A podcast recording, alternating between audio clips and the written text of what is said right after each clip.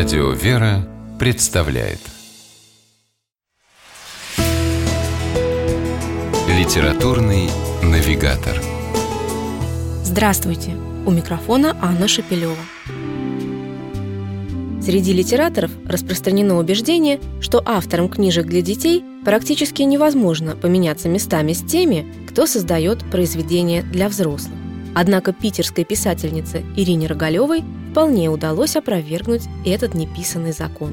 Будучи автором нескольких сборников детских рассказов, недавно она выпустила свою новую книгу «Замёрзшие небеса» с многозначительным подзаголовком «Сказки для взрослых».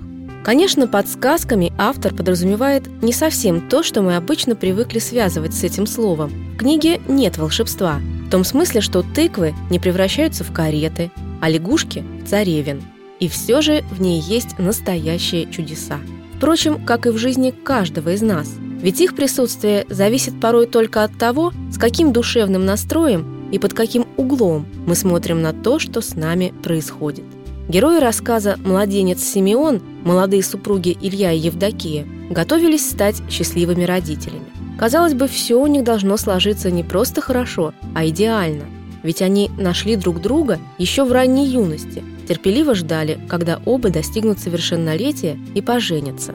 И вот теперь все, о чем мечтали, сбылось, и скоро появится малыш. Но анализы определили, что ребенок родится с синдромом Дауна.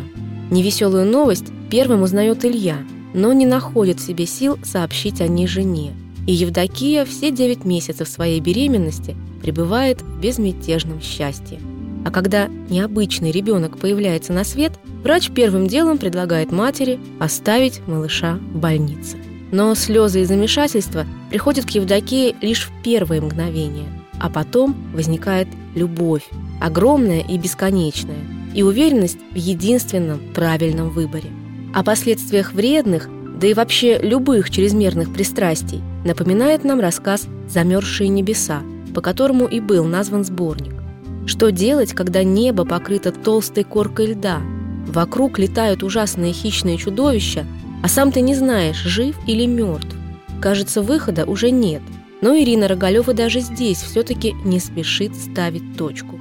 «Остановись, открой глаза, ты еще можешь все изменить», словно бы говорит она нам устами своих героев. У каждого из нас есть своя собственная сказка, наша жизнь. Книга Ирины Рогалёвой «Замёрзшие небеса» для тех, кто хочет выстроить ее так, чтобы финал получился, как в настоящей сказке, с хэппи-эндом и пиром на весь мир. С вами была программа «Литературный навигатор» и ее ведущая Анна Шепелева. Держитесь правильного литературного курса.